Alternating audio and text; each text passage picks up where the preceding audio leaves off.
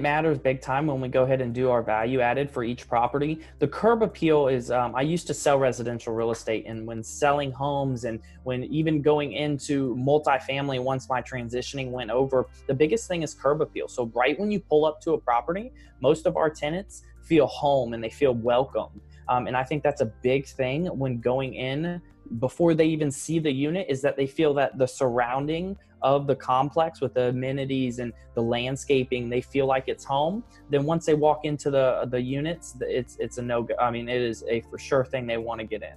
Yeah. So so from a buyer's from a buyer's perspective, from your end, it's it's not just the countertops and, and all that stuff. Also, it's it's appealing at the first place too. Yeah. I want I want them to. I would not purchase a complex that I would not move into. That is my motto. That's how I am as a person, is that if I'm going to purchase a complex and renovate it, I have to do it to my liking, and my li my standards are very high. If you know me and if you follow me on Instagram, my standards are extremely high, but I have to make sure that this complex is something that I would personally move my family into before I even put it on the market for uh, lease.